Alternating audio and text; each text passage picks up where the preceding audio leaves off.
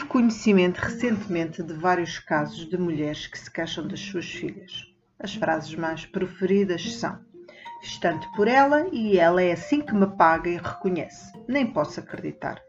Não dá valor àquilo que dei e me sacrifiquei por ela. Já nem falo mais à minha filha.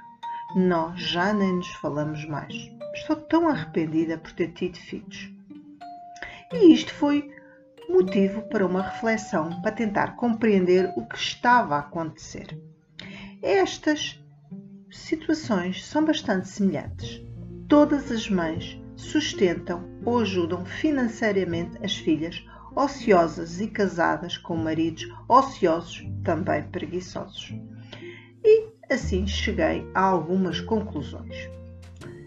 Se um parente dá uma educação sem limites aos seus filhos, sem manifesta autoridade, sem que lhe proporcione uma noção de limites e de alguma privação nesta torrente facilidade desde o nascimento, é bastante natural que o dito filho ou filha desenvolva uma filosofia de vida, um hábito emocional em que firmemente acredita que tudo lhe será dado sem que precise de lutar e de se esforçar.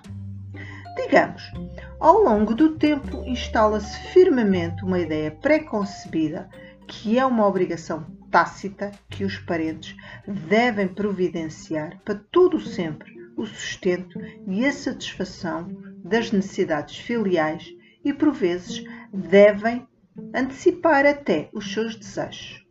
E quando uma mãe ou pai decide pôr fim à dita chulice, é bem certo que receberá repúdio, hostilidade, agressões verbais, amuns pronunciados ou até, em alguns casos, pancada. E quando disse a uma destas mães: Deixa lá, tens uma filha ingrata e desnaturada, mas podias ter uma drogada e isso seria bem pior, fui sincera naquele momento. A gratidão e a bondade ensinam-se. Vejamos, qualquer pessoa só poderá sentir empatia quando já provou o sofrimento. Quantas vezes se diz que só é possível a uma pessoa perceber o sofrimento de alguém se passou pela mesma doença? Isso aplica-se em tudo. Só podemos dar valor à saúde depois de passarmos por uma privação da mesma. O que estas mães não percebem é que, ao ter dado em demasia aos seus filhos, sem agregar valores éticos e limites, não criaram neles nenhum sentido de privação ou empatia que pudesse originar gratidão e afeto por parte deles. Estes ficaram tão egoístas e egocêntricos, empedernidos, até alienados, que a sua missão e objetivo permanente será de explorar os pais para sempre. Enfim, uma filosofia de vida unicamente baseada no interesse e atividade constante de extorquir o máximo de tudo e todos. Mas também queria me debruçar sobre o facto destes casos terem um fator comum em todos eles. As ditas filhas estão casadas ou juntas com igualmente homens preguiçosos e desocupados. Todas estas mães se sentem chocadas pela escolha das suas filhas e perguntam todas a mesma coisa: o que as filhas viram naqueles homens? Bem, a resposta é a sua alma gêmea. Digam lá, não parece mais lógico escolherem companheiros iguais a elas? Claro que sim. Desta forma, não devem perguntar o que a minha filha viu nele, mas sim que tipo de filha eu criei para escolher este tipo de companheiro e viver bem com ele. Afinal, vivendo com um preguiçoso e interesseiro, sendo ela própria desocupada e calculista, não, não chamará a atenção sobre si mesmo, mas sim sobre o chuleco com quem escolheu viver.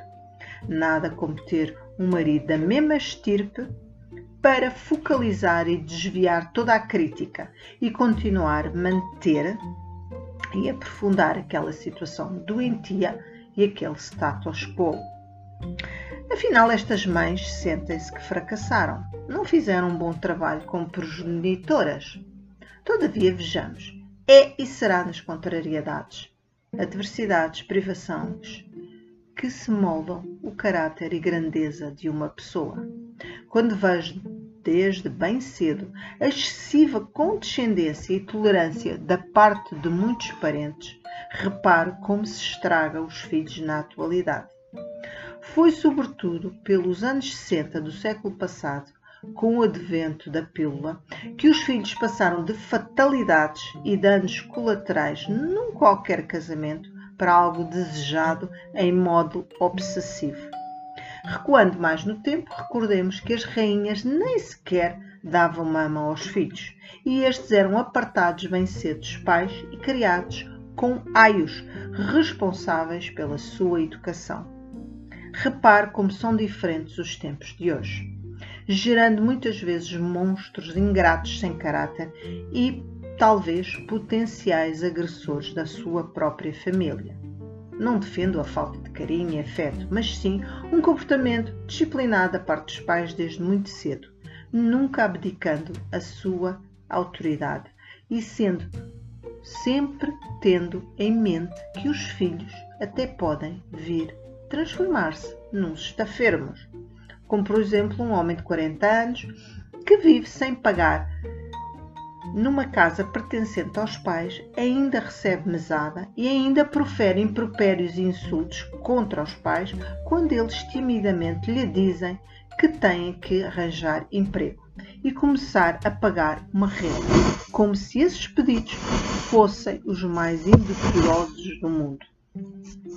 Recentemente, uma destas mães finalmente percebeu que tinha que pôr fim àquela exploração e agora está a receber pedras emocionais, repúdio e agressões, o que a está a magoar profundamente e a impedir de dormir à noite.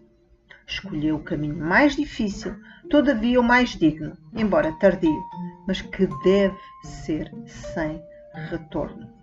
As restantes mães não tiveram essa coragem. Não colocaram um fim a esta situação, agravada pelo facto de já haver netos que não podem morrer de fome.